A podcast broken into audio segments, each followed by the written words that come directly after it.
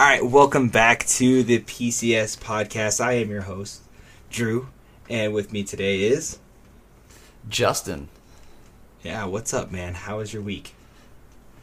Oh man, uh, my week has been really uh, interesting. It's had its ups and downs. Um, last weekend, I competed in a case tournament um, with a really fun deck. Um, ended up getting top four, and uh, we we did a split at the end. So uh, I was gonna play it out because I had a really good matchup in the top four. Pretty much every deck was an auto win. Um, got a text from the wife. The kid had a fever, uh, so ended up taking the split. Came home. Well, that led to me and my wife getting sick. Then after that, from the kiddo being sick, so man. I spent the uh, the rest of the week not feeling well and having a crazy work week. Um, in the back at the brewery, I pretty much worked by myself, so still worked on top of feeling like crap. So uh, here we are. We're finally feeling better, and uh, this weekend got to watch a lot of uh, pretty awesome Pokemon. The wife was actually out of town, so I literally was on baby duty uh, watching Pokemon the whole time. Heck yeah, you got to show them while you're young. You got well, Yeah, you gotta, exactly. you gotta young. teach them. Yeah, no, that's super sick, man. Uh, I'm glad you got to. Watch. How about you, man? Uh, I went to Salt Lake City and I competed in Salt Lake City and I did not make day two, but we'll talk about that later. Um, but yeah, it was a great time. It was a great event. Uh, it was obviously hosted very well. Uh, the casting was great from what I watched and what I saw. Uh, other than that, wife and I just kind of hung out in Salt Lake, did some fun things. I slept a lot after after day one. I was like, you know what? I'm not gonna deprive myself of any more sleep. I'm gonna take a long nap, and that's kind of what I did. So I did miss a couple of the streams early in day two, but I definitely made sure I watched the um, the semifinals and the finals. Those long days can be uh, mentally straining, and you know sometimes that's what you need to do afterwards. Just take a, a long, long nap. Yeah, no, absolutely. And my games were particularly long. But since we're on the discussion of Salt Lake City, we might as well transition into who won Salt Lake. And this was a pretty large event, not the largest one, uh, which I think right now is still Baltimore. Uh, but there were 834 Masters at Salt Lake City, which is still pretty beefy. It's larger than last year, which was uh, 600, if I'm not mistaken. So yeah, it's a pretty pretty decent in- increase. And what deck do we get to talk about in first place, buddy? We get to ta- talk about the goo god itself, Hisuian Goodra and Arceus V Star. Um, as we've talked about multiple times, uh, we're both pretty big fans of this deck. Uh, Gudra being able to reduce uh, damage to itself on top of just hitting big numbers. I mean, it's it's just it's such a good deck. We've been preaching the word of the Goo God for so long now, and to see it take uh, take the top top spot is uh, one is pretty awesome because there's a lot of non-believers out there, and uh, two, it's just it, it just shows it really is a good deck. No, absolutely. I think it's got just it- it's a hard enough lump to get over as it is, but the way that this particular player and shout out to uh, is it Hal or Hale uh, Albernadel uh, or Albernati, um, however you say your name, this this deck is is made to sustain long long periods of time and basically grind out games of best of one, which is a pretty good position to put yourself in in a lar- long and large event like this. Yeah, exactly. And he didn't have too many ties too. So even though it's a you know uh, a long uh, strong out, strung out deck, you know you're tanking hits and things like that, he still played it with enough speed to where none of his games went to time, and he was he was able to or well not I don't want to say none, but a lot of his games did not go to time, and he was just able to you know win out and show its power. Um, and like I alluded to earlier, I didn't want to give it away in the open. This is actually what I played to um, my top four uh, this past weekend. Um, and same thing. It just it just felt good playing the deck the whole time. It's like once they get to a certain threshold on the HP, you just heal with the hyper potions and you heal with the crystal caves, and it's just so it's it's so consistently good. No, I, I tend to agree. I really do like the way that this uh, that this deck poised itself for sure.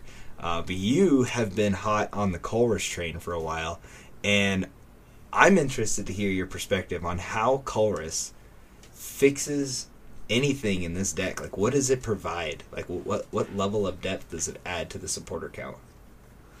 Yeah, so um, for me personally, so you'll, I mean, if you guys follow me on Twitter, you'll see I was kind of shouting this out during the the whole event. The moment I saw that Hale was actually playing the Colress engine in there, um, this is something that I put in my version of it. So um, I also previously played Arceus Duraludon, and one of the issues I had with playing that deck uh, previously as well was the research is great to help you find cards you need or you need, but with that, you're also dumping away so many resources that you need for later game, like potentially hyper potions, potentially energies, things that at the moment you might not be able to attach or use, but you don't have the other pieces you need, so the research was dumping them away. So therefore, Colress is it, you see five cards, get rid of two that you don't need. So yes, you're only getting three in your hand, but you're tossing away dead cards while still building up your hand size and keeping all those cards you need. And it's just it's just a winning combo because there's been so many times, especially um, in my experience with this past weekend, where I would have the hyper potion in hand but not the energy, or vice versa, and that card was a research. Well, now I got rid of one piece and found the other piece, but I still couldn't make the combo work. So for me, I just I think Colress Experiment not only in this deck but so many other decks is such a strong, strong supporter for that reason alone. No, absolutely. Being able to keep the resources that you currently have in your hand and being able to see five cards deeper in the deck to, you know, potentially grab something that you need to make those combos happen just seems super strong. And I really do think from this point forward, Colress is going to be looked at one of those cards that can be inserted into almost any deck without the Comfey Colress engine or the Comfey Lost Zone engine. Exactly, and that's that's the thing here is like you can see, especially in this deck specifically, he's not running anything to play along with the Lost Zone other than the Colress. I mean, and that's purely for that whole, like I said, the the professor's research aspect where you don't have to discard your entire hand and resources. Um, I will say one of the things that I did notice about this deck is he doesn't have any outs to a Blissey Miltank um, potential. Um, which in my list, because I was already playing the Colress engine, and this is something uh, I'm spreading the word of the the Colress Cramorant uh, gospel. Uh, just th- I threw a Cramorant in mine, and literally my my uh, one or not my one K, but my case tournament, my first matchup was against a, a quad Miltank deck, and I literally was like, okay. And I also played two ordinary rods in my deck as well too, but I was able to literally Cramorant, knockout, Cramorant, knockout. You know, just mm. looped it over and over, and was able to win that series because it was just a an easy one of inclusion because I was already playing the Colress itself. Um, but yeah, no, I mean, there's there's little things you can add in there like that. But yeah, I mean, you could even just get away with the Colress engine and not run anything else itself. No, that's that's super sick. And is five hyper potion the future of these tanky decks? Or four hyper potion, I suppose. I was about to say five hyper potions. Yeah, no, no, no. I was about to say. Yeah, yeah, yeah, some scandalous stuff happened over here. No, um, sorry, four hyper potion.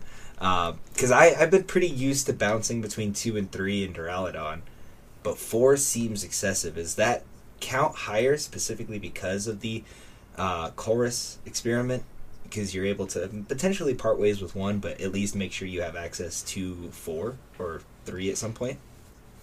Yeah, I think I think in this deck specifically it can work. Um, my list I was only playing three, um, so I was definitely the one thing I for my list I was actually making sure I preserved them. I wasn't getting rid of them, but I can see definitely where on the Colress you could potentially get rid of one and, and you know and take a tank a hit. But the other thing is just kind of your consistency to see them as well too. If you you know the higher counts you have, the more often you're going to see them, and the more often that you can actually heal like you need to. So.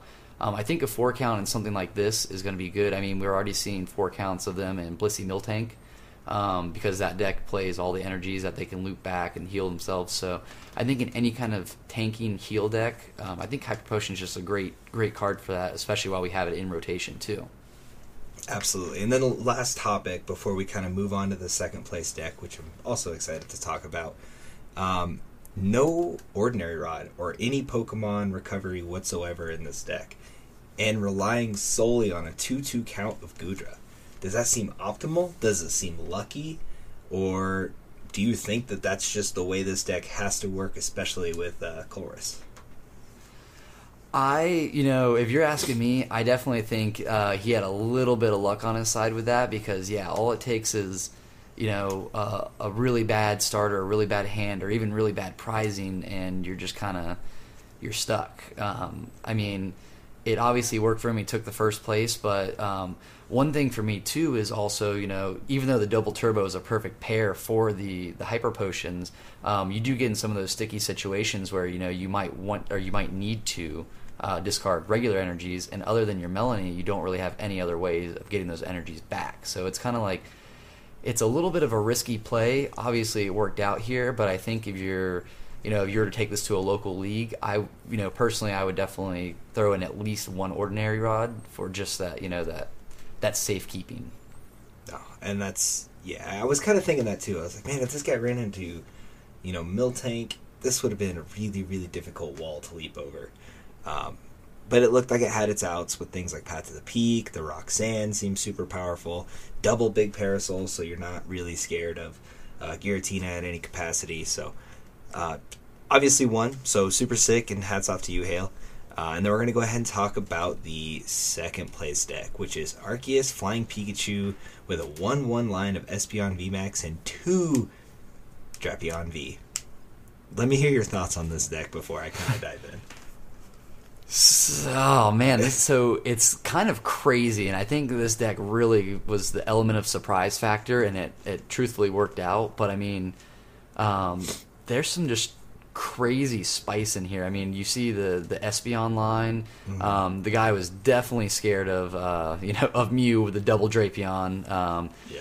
And the lost the lost zoning uh, or lo- yeah lost zoning one of the Drapions I guess, but um, I mean even the fact that he's playing a Volo in there to get rid of you know one a, a damaged Pokemon uh, V on the bench, it's just it's kind of a crazy list, and um, the casters did a really good job of pointing out that like um, James has really no record as far as showing, and here he is becoming a finalist in this. Um, so he he must have practiced this deck really well and knew it in and out to take it all the way to a second place finish. Because I mean, I've played some very diverse decks with multiple lines of Pokemon, but this has got a lot of stuff going on in it.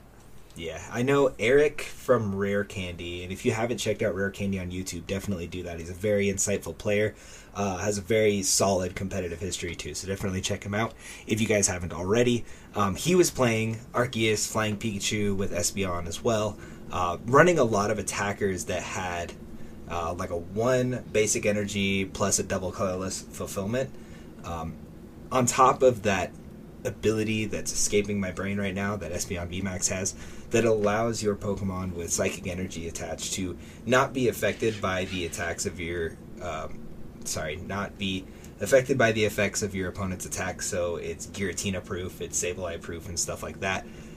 Makes Espeon a really good like bench partner, but you're also running a high count of Path, so it felt to me when I was kind of considering an Espeon in my Giratina deck that I played it felt suboptimal, but at the same time, because Goodra is stacking so many energy on itself, Espeon becomes a worthwhile attacker in the same stroke. So, although it is a 1 1 line, and it didn't look like there were any cards to recover the Espeon in the final when it, they started it in game one, it felt like if you're gonna counter something with a with a card like this, you want to play a heavier count or at least the means to get it back. Yeah, exactly. And one of the things that's really interesting too, like you pointed out, is the the heavy count of Path of the Peak. Um, but he's playing a lot of Pokemon that have abilities. Uh, the Espeon, the Lumineon, the Crobat, two counts of Drapions, uh, the Arceus line. So the I mean, we do see all the time where people you know play Arceus Arceus Marnie Path and it works great, but I mean, in something like this, you're relying on those other you know attacks or other Pokemon for their abilities and things like that, and if you're shutting them off and say your opponent's okay with you shutting them off because they're gonna, just going to play their own path too, it's kind of um, I don't want to say it's counter uh, productive because obviously this is a second place finish, but I definitely feel like you have to have a really good timing on your path to the peaks and also potentially know that you have an out. Like we do see a Pumpkaboo here, but you know what's the what's the instance that um, your bench is already full in that time that you might need it? You know, um, right? So and it's I, just it's very interesting. Absolutely, and I think the Volo plus the collapse stadium acting as like a pseudo Cheren's care for everything that isn't a colorless Pokemon gives you the flexibility to kind of have that turn one path um, aggression, and then you can find your outs in the form of Pumpkaboo, Clap Stadium. You know, they're running four quick, four Ultra Ball, and Evolution Incense. So the means to get the necessary things in line to bounce that path um, at any given moment were there, but um, in the games that we watched, it seemed like James just kind of ran out of energy really, really fast. And in an Arceus deck, I feel like you're committing one energy solely to Arceus in the form of powerful colorless energy because you can't accelerate it. Um, and it doesn't do anything for Flying Pikachu, which obviously held off the Regis uh, for long periods of time. Um, and then everything else is just kind of bleh in terms of counts. Like I don't I don't know how to scientifically um, describe it. I suppose, but uh, three psychic and three lightning plus four double turbo energy just seems like you're not giving the maximum amount of power to the Pokemon you're actually attacking with. Um, if I saw something along the lines of like Cheren's Care to be able to fold those Arceus back, I'd probably understand what they were going for in this deck a little bit more.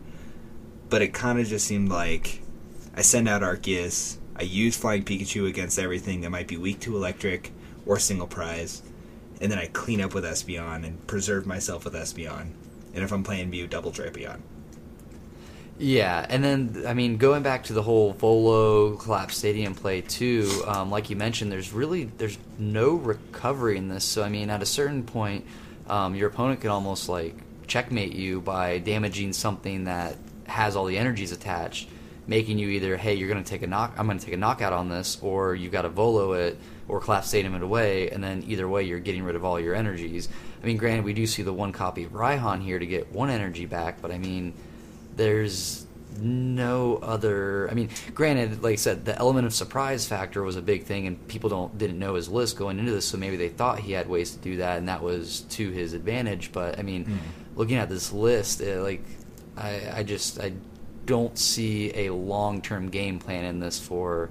Say, say he ran into multiple Arceus Goodras throughout the day, or things like that. Um, mm. It just seems like um, yeah, just I don't know. There's not a lot of recovery in here, and if you just start bad, I feel like it, it flops. Yeah, uh, but I think the what I would refer to as an anarchist, you know, conservative deck like this, um, is probably just pure aggression. Turn one path, Marnie, Marnie, Marnie, boss whatever you need to clean up later, and call it a day. Um, there are opportunities for you to attack with Drapion being a, um, you know, quadruple colorless fulfillment. So it's not like everything in this deck can't attack, uh, with the exception of things like Gardevoir and Crobat and Lumineon. But this deck seems like it gets the job done. It was set out to serve a specific purpose, and that was to counter Regis, which had a huge presence in top eight, and we'll talk about that in a little bit here. Yeah, it did. yeah, and then I want to give a shout out, uh, a honorable mention or a shout out to Israel Sosa playing Lost Zone Leafeon VMAX.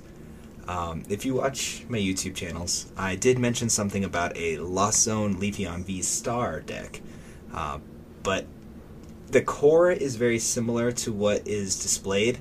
Um, it's running a you know four Comfey because it is the uh, Comfey Chorus engine, uh, two Leafeon, two Leafeon VMAX, a Leafeon V Star, but it is including a Drapion to um, preserve its Mew matchup just a little bit better. Double Cram and then double uh, Evolving Skies Regidrago that does 240 damage and 20 less for every damage counter that's on it. But it attacks for two grass and one fire. So I thought that was spicy when I featured it in my list on YouTube, but they definitely applied it and played it at a very high level. Um, I I am desperately grasping at the cards to try to build this myself because this looks like a whole lot of fun to play. Yeah, it, it really does. Um, I mean, and what's even funnier, um, I'll shout out another podcast, but um, so Mellow Magikarp uh, had Israel Sosa on his podcast Lake of Rage, and they literally talk about Leafeon on there, and they him and the other guests pretty much joke about. Imagine if we played Leafeon to SLC and they played it to SLC and and did pretty well. I mean, it's it's crazy, and the numbers it hits too, especially with things like Kyurem running around, is just huge. yeah, yeah, and Goodra too. On top of that, yeah. Um, but yeah, the the Regidrago is just in, insane with the damage it hits. Um, especially when you're playing the Lost Engine, you can just Mirage Gate to it right away. Um, we see the one copy, uh, well, of course, one copy, but the Radiant Charizard, um, another big attacker, especially for late game um, or even mid game. Now that we've got the Mirage Gate, or uh, yeah, the Mirage Gates in there, and um, it's just it's another thing where you don't expect it, an element of surprise. I mean, it did them very very well. um, as well as Israel Sosa being just a very good player on top of that. Um, but yeah, it, it's a really cool deck. Um, I, I would not have expected to play against Leafeon VMAX if I'm being honest. Yeah, and this is a risky play too because you're playing one rod, and you have Radiant Charizard, you have you know a total count of 12 energy in the whole deck, and you're using Mirage Gate plus Leafeon being able to accelerate with its ability. Um, no counter stadiums whatsoever, no recycler, no nothing. You have to be very, very precise with what you send to the lost zone, and you know, getting getting an eight six and one finish is, you know, it's it's full merit to the player at this point. Like, there's no way I'd be able to pilot this efficiently um, at a large stage like that. At least not without like a work a week's worth of practice. Uh, but super Exactly. sick deck. I, yeah, go ahead. Oh, I was gonna say, and just the fact that uh, you have so many Radiant Zards running around too, and all these Lost Box decks and stuff like that too, and you're a Grass Pokemon with a Fire weakness. I mean, three prizer for something hitting you for 500 damage is uh, is is very scary. Yeah, absolutely. I tend to agree, but uh, I look forward to seeing hopefully more Leafeon VMAX supremacy in the future. Uh, the second deck that I wanted to talk about, uh, Tyler McCutcheon, uh, didn't get his precise placing in day two, but he played Arceus V Star Flying Pikachu in a 1 1 Aegislash VMAX. Um, for those in the Pokedex Discord, they understand that I was kind of practicing this deck. This was my backup deck, if you will. Um, not the exact same 60, obviously, but I I'm thrilled on this card. You know, people got to start respecting the sword because you know Aegislash VMAX swinging for a pretty relevant weakness. Um, Arceus, V Star, and Marnie Path being able to put your opponent in uncomfortable positions and take that early first turn knockout seems like a good way to trigger Aegislash VMAX uh, very easily. Uh, but other than that, man, running a judge almost as a fifth Marnie is pretty spicy, and the double pu- uh, double powerful colorless energy um, just seems super punishing.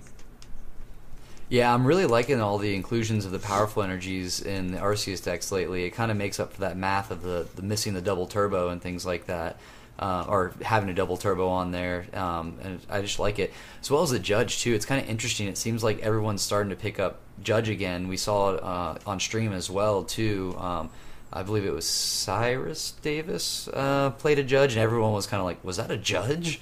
Um, it, it was just it's it's interesting to see it coming back, but it just makes sense too. Um, as you know, like you said, a, a fifth Marnie um, at that. You're not having to play a pal pad to get a Marnie back. Instead, you're just throwing an extra supporter in there.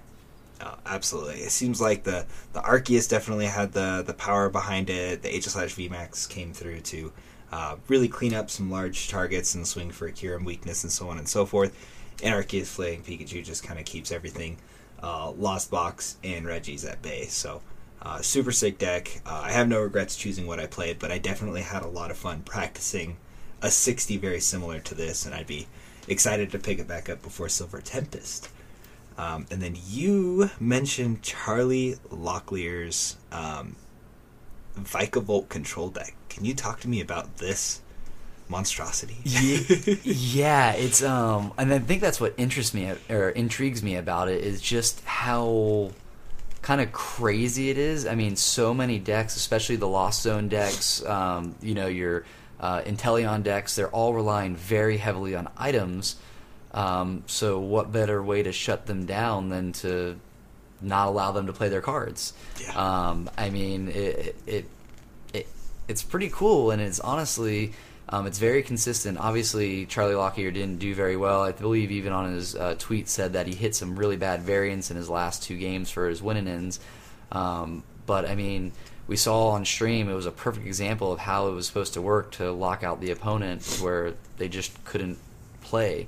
Um, I do think it's very interesting only having a two count of the cross switchers, but he made them work every single time. He's only playing five energies, yet somehow with the Raihans and the magma basins and everything, it just he never really missed a beat while playing this. Um, and what's even more interesting too is he is playing the Drapion V, but he's also playing the Drapion V Star, which is something that people have talked about, kind of including, but it its attack isn't good, but it's not. You don't play it for its attack. You actually play it for its V Star ability, which allows you to paralyze, poison, confuse everything under the sun, your opponent's Pokemon, and then Yeah. you also item lock them so they can't switch out of the active. So it's kind of that extra turn of, hey, I'm going to lock you even further. Um, it- so it's just it's kind of crazy. And then once you get later into you know say your opponent has taken out a few prizes, he is playing the Radiant Charizard in there for kind of a late game big swinger. Um, that you can just charge up pretty easy. But yeah, it's um, this deck list list is absolutely wild. Even playing the one of Thornton in there, so he can just bring back a Vikavolt or bring back a Sobble and evolve it into a Drizzile. You know, it's just it's it's wild. Yeah, this was super sick. I think I finished my round two or three pretty uh, with with some time left over. No, it was the lunch. They carried him over through the lunch. That's that's why I got to watch, and we got to watch this play against Giratina. And the the big parasol obviously came in clutch at the very end, as his opponent didn't really understand what the parasol was there for. Uh, he finally had energy because he wasn't able to Mirage Gate the whole time because he was item locked out of the game and he went to basically delete the Vikavolt to put himself in an advantageous position. The big parasol stopped him, and that was just game. It was completely over, and it was just super sick to see that kind of checkmate. But it was funny because he threw the Hisuian heavy ball one time, um, elected to grab what I think was the second Vikavolt off of it, and then put the the Hisuian heavy ball back. And it felt like for the rest of the game, when he was finally in a position to start swinging with the Radiant Charizard, he kept missing the heavy ball and the Charizard every time in his prizes. And we know this because we can see their prizes, but he doesn't. And it was just so frustrating to watch. Like, oh, dang it, you missed it, missed it again. it was, it was crazy. Um, what I didn't fully understand is because Vikavolt hits 50 damage in item locks, right? You Yep. get the Go Zapdos that does a plus 10 damage modifier to all your lightning Pokemon when it's on the bench and it's stackable, right? That it bumps it to 60, so you're trading with Cramorant at this point, which is fantastic. I know there might not be a lot of space in this deck, but I feel like a second one to be able to bop Comfies and then item lock them might be even more powerful.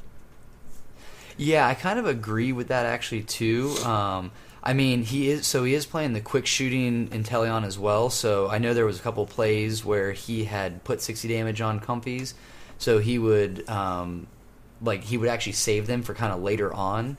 Uh, since they couldn't, the opponent couldn't play scoop up nets and things like that, so they couldn't take a damage one off the bench. So then you'd come back in later in, later on and be able to take two prizes in a turn. So you'd go, okay, ping the one on the bench, and now I'm going to take out a Cramorant that's in the active as well too. So I'm taking two prizes for this minimal attack. So I think that was kind of the thought process behind that. Um, but I'm not 100% sure. Um, only because the stream match, I will say his opponent, even though he was item locked, this is nothing against his opponent. There are like the high stress situations of being on stream, but I do think his opponent was very badly misplaying. There was many many turns where he wasn't attaching energies that he had in hand, so he was whiffing attacks because he didn't have the energies. It was like he was holding on to them for some reason. Um, maybe he was worried about the Vikavolt doing its second attack and taking knockouts, um, but then that would just get them out of you know the item lock. So I, I don't know. It was just I, I noticed that I even mentioned something in the Discord. Actually, uh, I was like, he's not playing very well, and No. um, it, it was just it, yeah, it just seemed like his opponent was kind of just didn't understand what was going on. And granted, I would probably be in the same situation if I hadn't, you know, didn't know this deck list and things like that. But um, yeah, there was many a times his opponent could have attached energies and been attacking, but he just didn't, um, which just gave Charlie that much more of an advantage. Honestly, I mean, to keep item lock and keep doing that kind of stuff. Right. My final note on this deck is uh, Charlie has an incredibly high skill ceiling with Shady Dealings. Um, so I don't think that I personally could pilot something like this, but to his opponent's testament, I don't think that there's any way in the world he was playtesting against something like this. At, at Oh no, yeah, he had So- no idea. yeah, yeah. So like this was a completely like blind um, matchup that you have to pretend like you understand how to navigate it, but at the end of the day, that's just not going to happen. So super sick Yep, to see exactly. something interesting like this, and I hope a lot of people experiment more with Vikavolt because I think that there's definitely a place for it right now. Uh, so we'll transition over to what ended up being our top eight at Salt Lake, and four of those decks were Regigigas, and Yeah. we we had a Lost Giratina piloted by Nicholas Moffat, um, Origin Origin form Palkia V Star uh, without Kyurem at seventh seed, and then um, James Thiel who played uh, in the semi in the final with uh, uh, Hale play, playing uh, Arceus, Hisui, and Goodra, but. Grant Manley, Azul, Garcia Griego, or Azul GG as we all know him. Um, Caleb, uh, Gedemer, hopefully I pronounced your last Gedimer. name. Gedimer, sure. And then uh, Drew Kennett, both playing for Team Rare Candy. All playing Regigigas. Um, why are we seeing so much Regis? Um, so I one, um, the obviously the people piloting them are really good players. Um, but two, I mean, just Regis honestly has a very good matchup spread across the board. It's when it bricks, it bricks, but whenever it goes, and it, and it goes more often than not, it it just it's good. It can hit uh, most decks for relevant weakness. It can hit most decks for just relevant things, and it has outs to a lot of different options. Um, they hit big numbers. They hit. They've got a good weakness spread. Um, I will say because there was so many Regis in here, it was literally a perfect, uh, perfect top eight for Hale to take the whole thing. Absolutely. Um, yeah, I mean, literally looking at the, I, I as soon as I saw top eight, I was like, the only thing he has to worry about is the Giratina V Star. That's it. And whenever I saw that it got bumped out, I'm like, okay. And I literally, my wife was actually sitting next to me while I was watching on my phone. And I just go, I was like, I was like, oh, the guy Hale playing the Goodra deck is going to win. She's like, what? How do you know that? I'm like, the matchups. The, Yeah. he, just- he won't lose. Um, but yeah, so I mean, it was a great top eight for him. But um, but no, Regis like I said, it's just got a very good good type coverage, um, hits good numbers, and it being a one prizer on top of that too. It's just um, the HPs are just out of range of a lot of things that are trying to you know take cheeky two prize or, or two prizes in one turn and things like that. Um, so it, it, it is very good in that aspect. On top of good players were piloting it as well too. Absolutely. And that was kind of my thought too. It's like it might be the best deck with a 50-50 matchup against the entire meta right now. Um, and it doesn't necessarily have a super hard counter in the format as well. Um, obviously, Flying Pikachu has its moments. Ice Cube has its moments. Um, but it's not a direct hard counter that's more consistent than Regigigas. But I think the reason why we saw so much of a presence of it in top eight is obviously the players. Like um, Grant Manley is an absolute beast. Like he's top cut day two all the time. Azul won an AIC. Drew Kennett won Salt Lake City last time he was there. Uh, Caleb had incredible first, second place finishes in 2018. So it's sick to see that they're getting back into the grind. And um, everybody else in Top Cut, obviously, very respectable players. But I think the matchups definitely tilted more towards um, Hale really walking away with this. Probably saw that many Regis in Top Cut and thought, cool, like I can just play my game, and that's super sick. Yeah, exactly. they're gonna knock it. They're gonna knock out my Arceus, and I'm just gonna wall everything with Goodra. Yeah, exactly. I really don't think that there's anything that uh, that a Regigigas player can do better to combat the um, the Goodra V Star. But yeah, I think it's it's definitely split between good players playing the deck and Regis having a 50-50 matchup against the entire meta. Yep, exactly. Yeah, it's it's it's a combo of both. Um, but yeah, definitely. All right, and then we're going to transition to a new segment because this is the first regional that I got to play this year, and it's called "What Did Drew Play?" So, so I played Arceus, Giratina V Star, and Flying Pikachu. Um, I felt like the deck had a lot of strength. Um, obviously, playing a high Marnie, high Path of Peak count was my goal uh, to be very aggressive. I did run a Scoop Up Net plus a Galarian Zigzagoon as well as Pumpkaboo to give myself the freedom to bounce path when I need it and get up to that 330 math that I need um, to take knockouts on massive VMAX Pokemon. Um, at the end of the day, it kind of boiled down to whether or not I wanted to play Lost Vacuum over an air balloon, and the Lost Vacuum definitely saved my butt. In multiple occasions because it's an item card that lets me bounce path. Uh, but here's the deal. So I'm playing with a cast, right? And I can only shuffle so fast, but but I don't I don't make that my own my only excuse. Like obviously there were way, there were ways for me to 2-0 a lot of games and not let them go to three games. Uh, but my first four rounds, I tied out. I had a tie against Kira Marangaroo. Um, dude just walled off on game three, and we weren't able to get to anything resembling prizes. Um, my round two opponent was super sick. His name was Cody. He camped out in a tent before the Salt Lake City regionals, which is dope. Oh damn! And he played Arceus Goodra with four hyper potions, so that game was going to go long. My man. At any capacity, it was very difficult. But didn't play Colress though. I was waiting to see it, and he did not play it. He did play Empoleon though, so I thought that was kind of cool. Um, yes, and then I played against um, Comfey um, Giratina, and I tied again.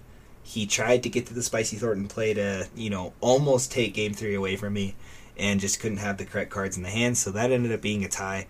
Things definitely felt like they were slipping at that point, and I was like, man, I feel like if I tie one more time, I might as well just go play side events.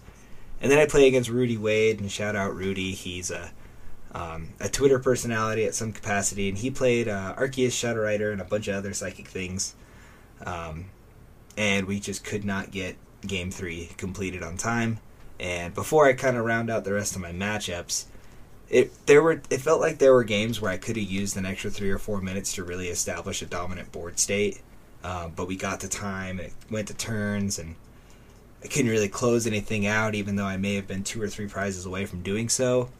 And I definitely feel like those three or four minutes could have been eliminated by shuffling just a little bit faster, potentially asking my opponent to shuffle for me, because everyone was super cool and they totally understood that, like, you know, with my thumb being stuck in the position that it's in, I can only shuffle so fast and try to randomize randomize efficiently. Um, so that's something on me that I definitely got to work on and just kind of not let things get to a game three scenario to avoid getting four ties. Um, and then table five, uh, not table five, round five is when the dream died, and I lost 2-0 to Heston Dillon, who was a very very good player. He was trying to get back up into you know uh, top cut position, day two position, whatever you call it, and he absolutely throttled me. He played cross switchers, he played boss in Lost Zone Giratina, and just absolutely chased me out of the woods, and it was scary to see for sure. but Yeah. uh, I didn't necessarily have the hands to combat it. Uh, Path to the Peak does nothing against um, like Lost Tina other than potentially slow down uh, the Radiant Greninja, and I just didn't really feel like I had an advantageous position at all. But it was still cool. Uh, he was a cool player, and I hoped that he would make it into Top Cut, but it appears that D, he did not have a good rest of the day, so he should, definitely shouldn't have throttled me that hard. uh, round six, I played against Eternatus and friends. He had Eternatus, he had Galarian Moltres, Galarian Weezing, Galarian Zigzagoon. Uh, he had the Darkrai as well. He had everything under the sun that was dark in rule box or effective in the meta. And just kind of slapped it all together, and I won that one 2 0. Then I played against another um, Comfey Tina, Lost Zone Tina, if you will, and I beat them as well. Tony was also super sick. Um, round eight, I played against a guy named James playing Zoroark. Zoroark is a very, very bad matchup for my deck if I can't get the first knockout, so uh, felt bad. Uh, Path helped me just a little bit, but not enough. So uh, don't really think that there was anything else I could do against Zoroark, but take the L. And then my round nine, uh, I sat down at the table. I had a guy playing Mew show up, and I Marnie pathed him both games, and I won both games within 12 minutes. So, you know, it was really cool to beat Mew that mental, way. mental break. yeah, exactly. It was super duper easy. I got like the Arceus and the double turbo energy start. Uh, so I was able to hunt them down very, very handily, and they weren't able to get path out very early. So that felt pretty good. Uh, overall, I had a really good time. I had a bunch of people sign my cast, which is super sick. And I definitely look forward to San Diego, which is my next uh, regional that I am going to. Nice. Yeah, I uh, I actually had forgotten you were in a cast, um, and I I know that that pain because uh, the beginning of the year I broke my arm as well, and my thumb was in the the hard cast position too. So I totally get the not being able to shuffle and speed. So yeah, that would definitely. Um, unfortunately, it's probably what slowed you down a little bit. Um, the other thing I have to say is Eternatus even still in standard rotation at this point?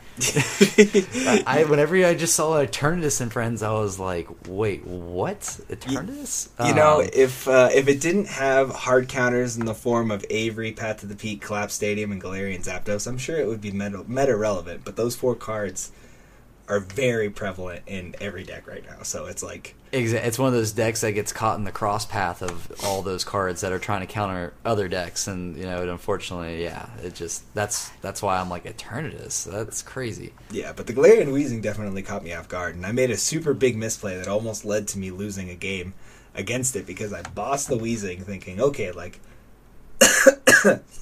Sorry, excuse me. Um, thinking that oh, that's going to be problematic in the future. I'm just going to go ahead and knock that out, and then I'll set myself up for three prizes later.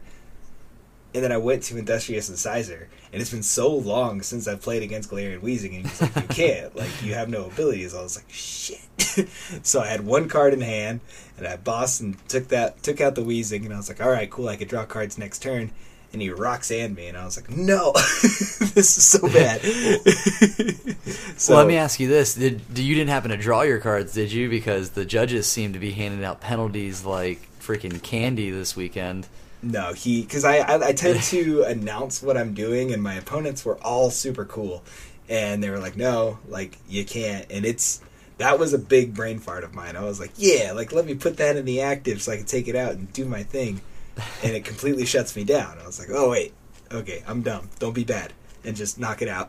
but he sand me, but I still luckily had Bieber to let me draw out. So everything was chilling there. But man, I was it was a big dumb move on my part. And we all have those moments, especially after a long day too. But no, that was actually something we didn't even touch on earlier. Was uh, all the pen- I mean, I know you were there, so you weren't really watching the streams, but the amount of penalties we saw on stream were just absolutely insane. Yeah, when I'd look up from my table, I saw quite a few red dots on the the big projector board. So I Oh man, the Zoroark game versus the the Lost Tina, where the guy is like he literally had to take one knockout because there was four. The guy had drawn extra cards and stuff multiple times, and yeah, it was like okay, the, he had four prize penalties in one game. that's insane. I at that point you just go to the next game. Like, what do you do? It was it was the, the literally the game to I think it was the last game, so it was just like Man, yeah. that's so At that point, I would have just scooped out of frustration, but I think he was just like, no, I'll play it out because I'm on stream. yeah, no. Uh, but anyone who saw me at SLC and said hi, you know, recognized me from my YouTube or the podcast, thank you so much. If you have photos of us together, post them because I didn't take them on my phone. Um, I'd be super excited to see those and repost them. Um, we have two more topics of discussion before we go into our um, Lille France regionals prediction, and one of them is prizing. I understand that like the first place player gets 5k, the second and third place get two, you know, 2500 bucks. But three booster boxes for first place, are they doing enough? Yeah, so these this is kind of some hot takes that have been, um, well, not even hot takes, just discussions that have been very hot for a while now, um, and something that you know I was talking with you about before we started recording. But yeah, it's just, I mean, to do all that work, all that grinding, two days, and I mean, I mean, yeah, you get five grand, but for the first place prizing to be three booster boxes, like give give the man or woman whoever wins like a, a sealed case. I mean, realistically, that's that's the least Pokemon can do. But even cash prizing, like yeah, we get cash prizing down to. Um, I know you looked it up. What what was it down to? It was, I think it was only t- top 32 got cash. And Yeah, and so, I mean, realistically, I- like the cash down below top eight is not paying for your trip.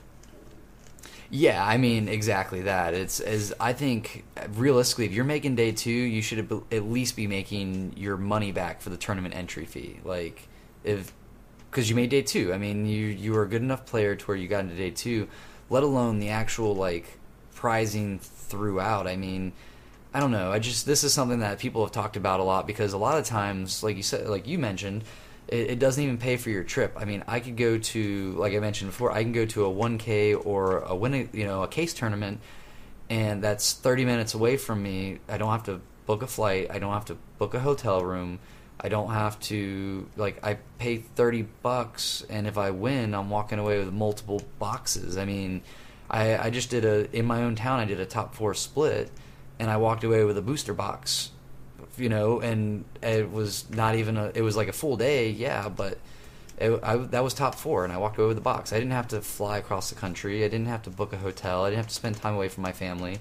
So I mean, if people are doing these these big events, I definitely feel like prizing should be should be a little bit better. And uh, one of the topics that everyone talks about is it's because Pokemon's so reserved on um, not allowing outside sponsors. And I think if that's something that if Pokemon did, it would be so easy for these companies to go, hey, we want to throw your logo up everywhere. Give us ten grand to put in the prize pool. And you know the the it's it's money right there. If people are willing to do that kind of stuff left and right, especially for Pokemon, who's got the one of the biggest franchises known in the entire world. I mean, companies would line up out the door to throw cash pricing towards this to have their logo on something. No, I tend to agree, and I, I, if you listen to the Pokédance podcast, like you've heard me make this spiel before. Like, I watch a lot of Halo esports, and you know they've got Jack in the Box, Oakley, um, all these other sponsors and stuff like that. Just you know putting up the the cash prizing to have their logos everywhere, uh, to make the you know prizing significant and have it be you know taken seriously as like a competitive you know outlet. Uh, what I don't understand, obviously, Pokemon has their ego and they want to go about their business the way that they go about it. But there's got to be someone else that they can partner with, even if it's like Nintendo that sponsors the event or something like that. They're obviously using Yeah. Nintendo product there. That could just be an immediate boost to anything resembling the prize pool. Um, and if things are paid for by the sponsor, then Pokemon can ship in more on the product that they have. You know, like give more product.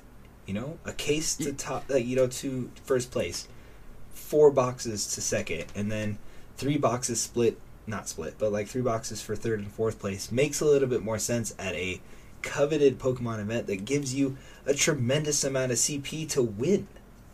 you know, Yeah, exactly. I mean, and like I know for a fact, uh, just from the pro players that I personally know and stuff like that, they don't even open their boxes because they they sell them to help increase their their payout from what they, you know, what they've earned. So if they win boxes, they're selling them back instead of opening the product because they just they need the extra money to help pay for their trip to help cover cost. I mean, I I personally open my product I get because one I just don't buy packs in general. Um, because my luck is garbage. But if I win something, I open it because that's the only time I'm ever going to open something.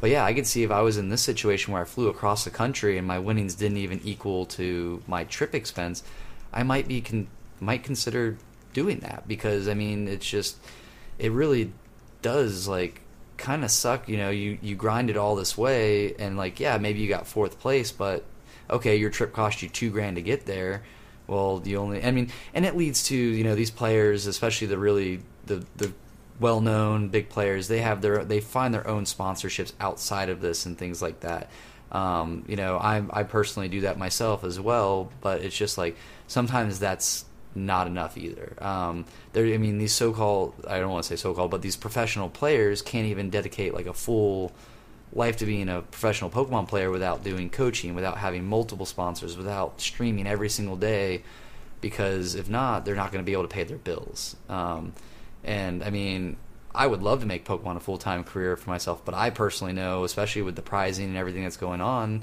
um, that's not a reality. Granted, I have an amazing job that I love to do, but um, it would be even cooler not to sweat all day in a brewery and Yeah.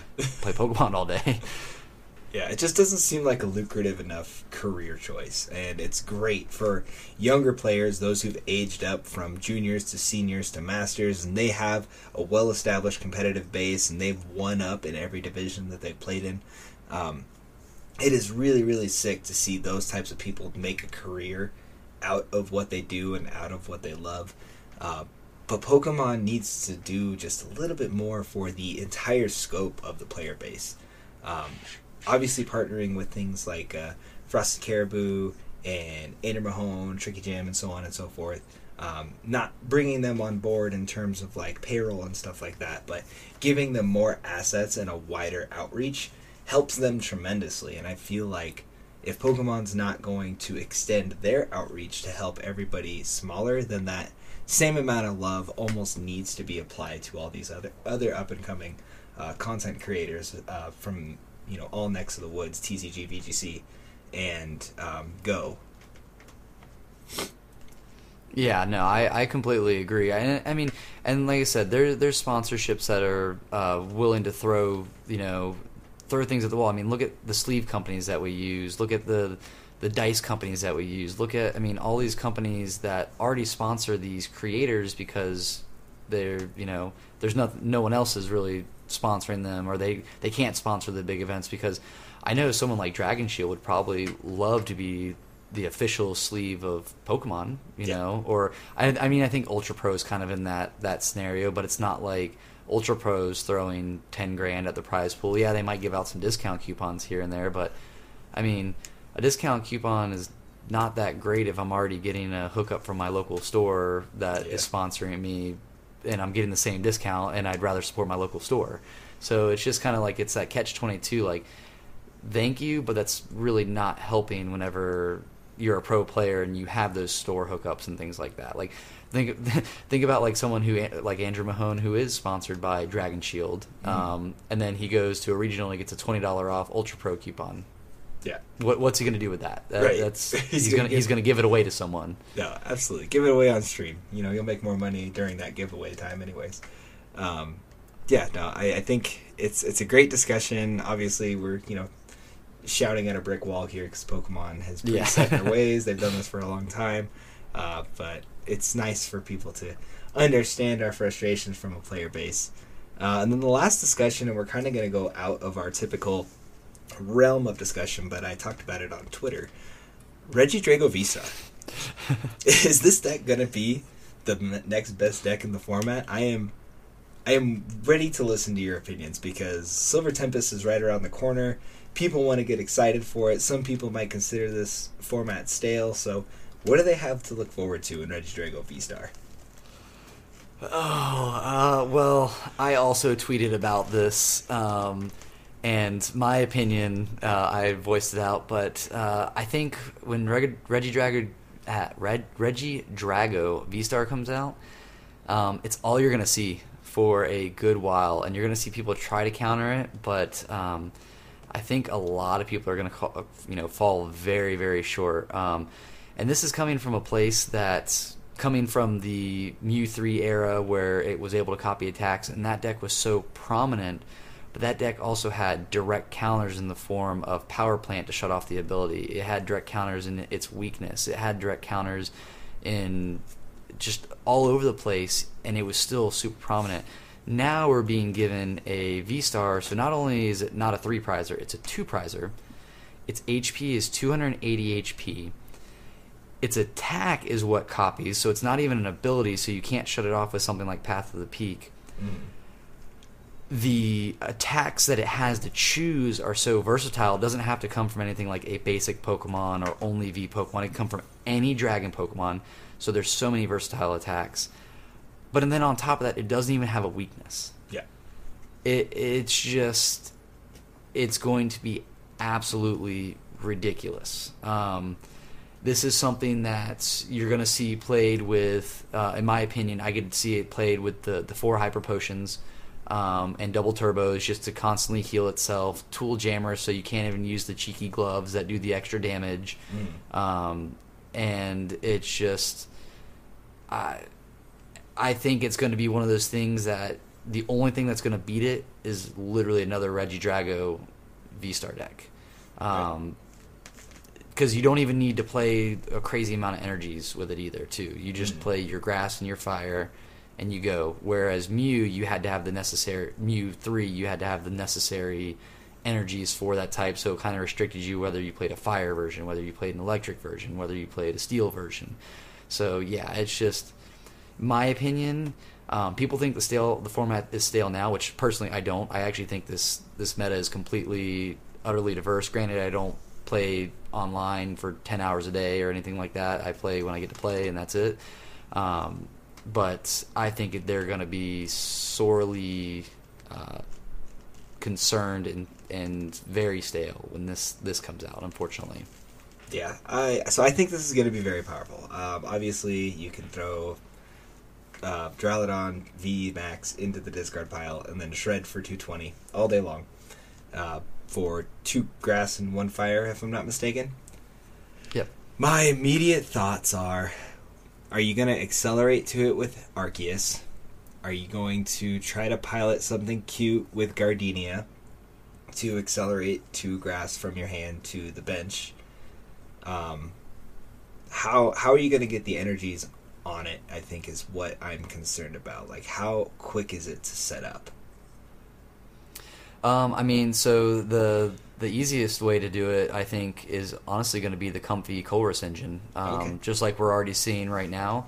Um, you start out with a bunch of those, and then you can play your scoop up nets and things like that. And once you once you hit enough for Mirage Gate turn two, um, I mean, realistically, when you're already evolving, that's going to be your your fastest, quickest way to do it. I think. Um, like yeah, the the energy cost is kind of strange, but Mirage Gate is just such a powerful tool that's been given to us that I think you'll be able to do it very very quickly. And yeah, you're putting a couple liabilities prizes on the bench, but as soon as those are gone, you, you know you just hit. Especially with um, you do have the stage two Dragonite that literally accelerates. It's, it's Arceus V, uh, but does damage as well. It accelerates energies. So it, it's crazy. No, I, I tend to agree. I think I think it's going to be a good deck. Um, I don't think it'll be the best deck in the format because it is so linear, but I do think it's going to provide enough variety to where it is going to be an absolute struggle to beat it. Um, we've seen all the cards that are going to come out in Silver Tempest. Um, as of right now, I don't think anything else is getting leaked. We're just seeing um, the secret rares and full arts and stuff like that. So um, definitely look into all the dragon type Pokemon that you could throw into the discard pile to make your version of Regidrago the you know optimal version, if you will. But yeah, things like Flygon V being able to hit VMAX for 320 uh, is pretty Yep. sick. Using Garchomp V being able to snipe 220 is just absolutely filthy. I think that um, the variety that those cards build, bring to that deck is you know toxic in some ways because you look at a Comfey Colress deck and you're like, cool, I just have to worry about the Greninja hitting the board. And then I can protect myself from snipe. But now this big 280 monster is sniping for 220, so Exactly, and you can play Rayquaza in it. You could literally, or not Rayquaza. You can play um, uh, Giratina in it. You could Yeah. play the Goodra V Star. So you could literally make it its own wall deck. You can Yeah. make it its 280 discard two energies. Uh, it's just it's or not discard, but lost zone two energies. Um, yeah, it's gonna be crazy. Right. And then while we're on the discussion of talking about future decks, uh, there's a future tournament coming up. The next regional is in Lille, France, um, from October 22nd to the 23rd. What are your predictions, man? What are we going to see? Oh man, if you, I, I always have a hard time guessing these things. Honestly, um, I definitely think, especially with the uh, Goodra V Star coming out, I think we're going to see a handful of pe- people pick that up, especially with the Colress engine. Mm. Um, I do think we're going to see some interesting things, actually, like a um, a Rapid Strike Urshifu Ooh. potentially make a comeback. Um, it's been kind of seen uh, in Europe that they, they really do like the Rapid Strike Urshifu. Um, And have found very interesting interesting ways to make it work, um, where we have not seen it here since uh, Lost Origins have come out. Yeah. So I think we might see something like that peek out and uh, kind of take people by surprise. Um, and truthfully, I don't know. I Zoroark has been making a very big, you know, step um, and you know step up in the the meta lately. Um, a lot of people are starting to figure that deck out and take it very far. Um, so I think those are three decks that, if I had to guess, would do well. Um, I'm sure there's going to be some crazy off the wall decks I would never guess do really well too, but um, I think those are three decks we'll definitely see uh, do good. Yep. I I'm firmly in the camp that Palkia just unfortunately didn't have a lot of good players playing it. I think that you know with the skill ceiling that Shady Dealings has, plus Palkia being incredibly versatile, they're gonna find ways to work around all the Vical bolts that have been coming out of the wet work. And I'm thinking something along the lines of like Shady Dealings, um, with you know, Origin Form Palkia, with the inclusion of like I don't know, let's say a one-one line of Kyurem VMAX might be pretty spicy, and you know I think these European players now, seeing that deck kind of have some success right before SLC, will have the practice and repetition to really pilot that deck at a high level. Yeah. Yeah, so I think uh, I think I'm gonna ride the train of uh, of Palkia taking a at least a solid placing at Lille. It's always a good call. I mean, it's it's great. We saw one in the top eight of this last tournament too. Yeah, right on, man. All right, so I think that's gonna wrap this up for this episode. Uh, thank you everybody for listening. Uh, if you have any questions for us for the post Lille Regionals show, make sure you hit up our Twitter at PCS underscore pot on Twitter. And you know, any questions are fine. You know, what's our favorite type of sandwich, all that kind of stuff. Everything's fair game. Um, but Justin, go ahead and plug your stuff. I'll plug mine, and we'll go ahead and head out. Sounds good. Yeah, um, you can find me on Instagram at Pokebrews. Uh, Twitter is going to be PokebrewsTCG. Um, I always forget to shout these out, but I am a TCG player affiliate, so um, if you want to follow my link and do your shopping through there, it helps support me with tournament fees and travel for uh, coming up turn- uh, regionals. Um, I also am sponsored by Swift Lifestyles Energy Drink. Uh, if you use code PokeBrews on there, it gets you 15% off your entire purchase. Uh, stuff is great. They also do like multivitamins and things like that, which are great for um, you know some of us unhealthy eating players. um, and then um, I do want to shout out um, PVE Esports as well. Um, they've kind of believed in me since the early days, and I just got a update that they're sending me a new jersey with new design and stuff like that. So I can't wait to rep it at some upcoming regionals. That's what's up, man. All right, and then I'm Katana TCG. Uh, follow me on Twitter. You know, look at my, my sad regional posts, if you will.